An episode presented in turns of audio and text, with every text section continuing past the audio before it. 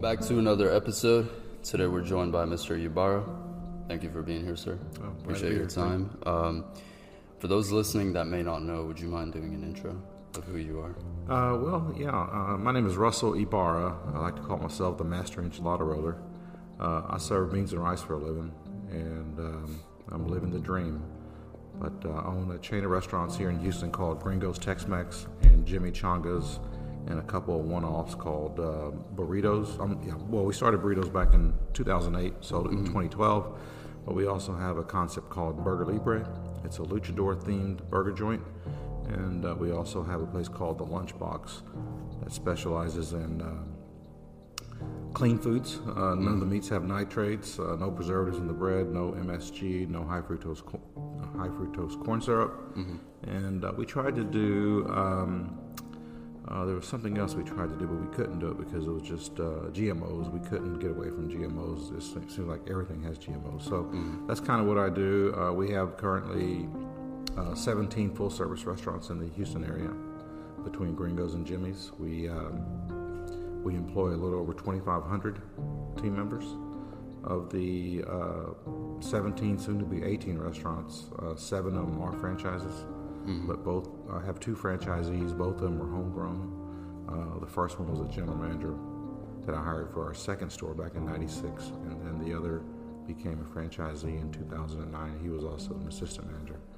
So that's kind of the uh, the intro in a nutshell. But uh, I'll be more than happy to talk about a lot more along the way. Uh, that's amazing, and you know, it's, we want to know about the journey. You know, how you got to this point, um, the hardships, and I have a few questions prepared. I, I don't usually write stuff down, but um, or even prepare because we have natural conversations. But Right. for this one, I really wanted to ask you these things because, and to let the listeners know because it's super important to understand, you know, why and how you do certain things, not just looking at the end result. Right. You know, seeing someone be successful and not understand there were days, there were nights you had to work 18 hours, 20 hours, hardships, everything. The Yeah. process. Yeah, well, fortunately for me, and um, and I'm very grateful that um, I was able to grow up in a family of an entrepreneur. Uh, my dad did start some restaurants in the '80s, or I'm sorry, in the '60s, Yeah. and I went to work for him uh, almost straight out of high school. And so a lot of people would say, "Well, there it goes. That, that explains everything." And I wish it were that easy. Um, uh, but in the '80s, uh, we had one particular restaurant in Pearland that our family owned. It was an El Toro, and prior to an El Toro, it was an actual steakhouse. They were there for like um, eight months, and so we went in, and uh, there was a bank in Pearland that offered it for sale to my father. Uh, the bank was Pearland State Bank, and he purchased the building for three hundred and thirty thousand. The bank loaned him another hundred thousand for working capital to get it renovated. But it was never really a good restaurant in terms of volume, and he ended up closing it about six six years later. And so I was when he opened it, I was only uh, twenty years old. Oh, wow. And so um, uh, after that, he leased it to a couple of other restaurant tours, and they went in and went out. So we owned this property, and we had an obligation of four thousand eight hundred fifty-two dollars and ten cents a month, and it was a very, very difficult payment to make back then, which was a ton of money for us.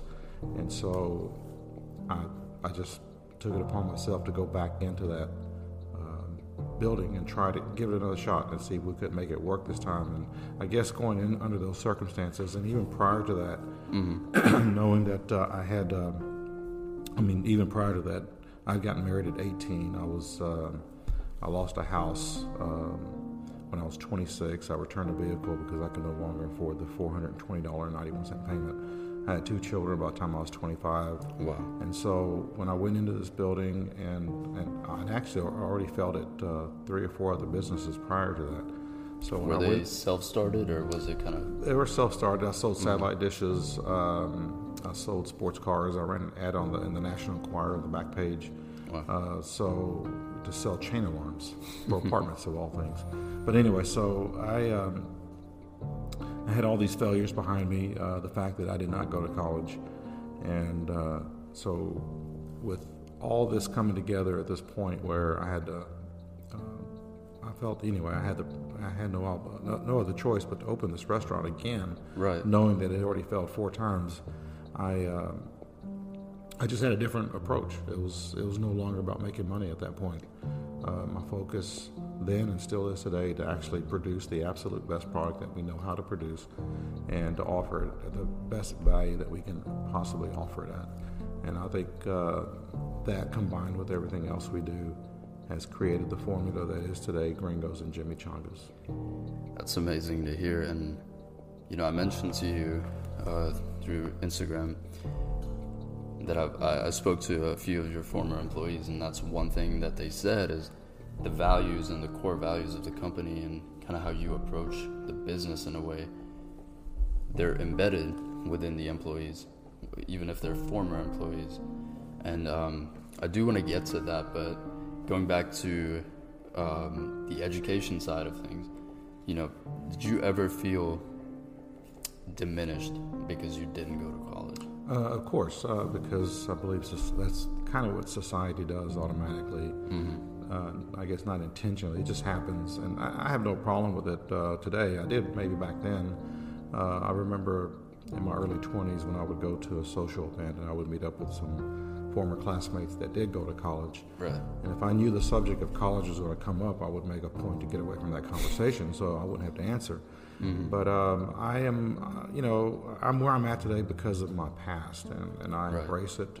Uh, every one of my failures, and uh, you know, that's really kind of what shaped what we are. And and I, I wouldn't go back and change anything. I think um, there's a reason why things are put in your way and obstacles happen and it's important to really uh, learn from them. Uh, Napoleon Hill, who wrote the, bo- the book, The Law of Success in 16 Lessons, said that mm-hmm. uh, you know within every failure is the seed of an equivalent success. So it's important that even though you may fail at something, try to find the underlining message in it and, and lesson and see if it can help you get to the next level. And uh, everything we want literally is on the, the other side of failure. Uh, so you know, don't don't fear failure because it, it's you, you have to face it head on. I definitely agree. I think um, there's kind of a, you know, it's like a stigma. Uh, the normal route. I talk about this in many of our previous episodes. It's considered the norm to go to school, to get right. a job, right. uh, to pay off your loans or whatever, to send money to your family, whatever it is. But that's kind of where we stop that's kind of where society stops in a way. And I don't, you know, I, I put it in air quotes for those listening, um, because what, what's next? Like once you graduate, you get a job. Then what do you do next? What about your goals? What about your dreams? What about your aspirations? Right. All of that kind of stops in the normal hierarchy of the system, and it's always interesting to hear these stories of outliers because this isn't a common thing. You know, most of the people that maybe don't go to school, uh, don't get the opportunity to go to college, they don't end up with a hundred million dollar business. Right. Like it's not a, it's not a normal thing. Right. So I think it's important to highlight that as well because a lot of it comes from your work ethic, your perseverance, your ability to handle failure.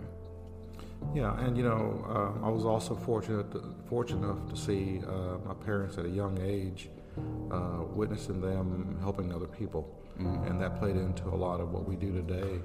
Uh, we even formed a foundation called the Tex Mex Legacy Foundation in their honor to Amazing. continue doing things that they did for others back in the day. And, and some, for example, just uh, taking clothes and they would fill their van up with clothes and Bibles and take them into the interior of Mexico. Mm-hmm. Uh, they, um, in 1975, when when the, the Vietnam War was over, they uh, they sponsored a family of ten, nine or ten Vietnamese to come to the United States, and they helped set them up to get uh, grounded here and, and uh, situated. So, you know, seeing those things as a young kid made an impression on me. I didn't realize what I was witnessing, but as you grow up and you look back and you start connecting the dots backwards, it really makes a lot of sense. And that uh, you know you must give to receive. And uh, I just never wanted the business to be just about myself. Right. Uh, there's more than enough to go around after after you know you meet your basics, your your, your housing, your clothing, your food. I mean. Uh, everything after that, uh, there's nothing wrong with enjoying life, but you have to share it along the way. uh, John Paul de DeJoria, who founded Patron Tequila, said, "Success unshared is failure." And so um, I, I believe that. Um, I've witnessed a lot of companies, a lot of individuals actually succeed, but there was just something about their personality that took them, brought them right back down. And I've always mm-hmm. wondered how does that happen? How does a person become successful and then fell? And uh, it just didn't make sense to me. So I, I like to study people.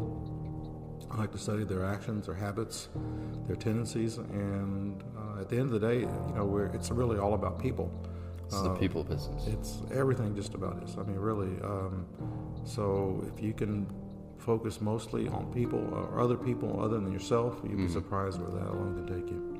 And I'm glad you brought that up because you, I, I, heard I had the story um, that one of your former employees, Tyler Vasquez, told me. Uh, shout out to Tyler. He he mentioned you would pop up at random locations uh, of your restaurants and you know just a spot check and see how things were going. And he mentioned one time you showed up and kind of briefed the the servers and the staff that you know within the next 30 days if you see a family or you see a table that you really connect with or you like you know offer them a free meal. Right.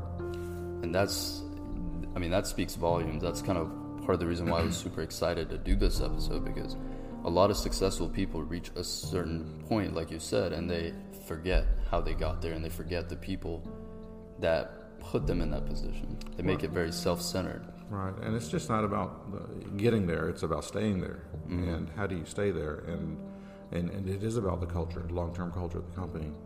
Uh, of giving, you know, our third core value, reinvesting our team members and local community is the cornerstone of, of who we are, and what we're all about had you know when we opened up on January 11th of '93, when I went to the window that was facing the parking lot and I pulled that string to the neon open sign, mm-hmm uh, waiting literally for that very, very first car to pull in the parking lot.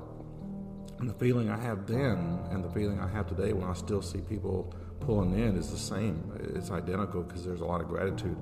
That was the beginning uh, of, of the company. And so, had someone picked me up and transported me into the future and dropped me, you know, 20 years later, and said, "This is what your company's going to look like," I would have, I would have thought I was hallucinating.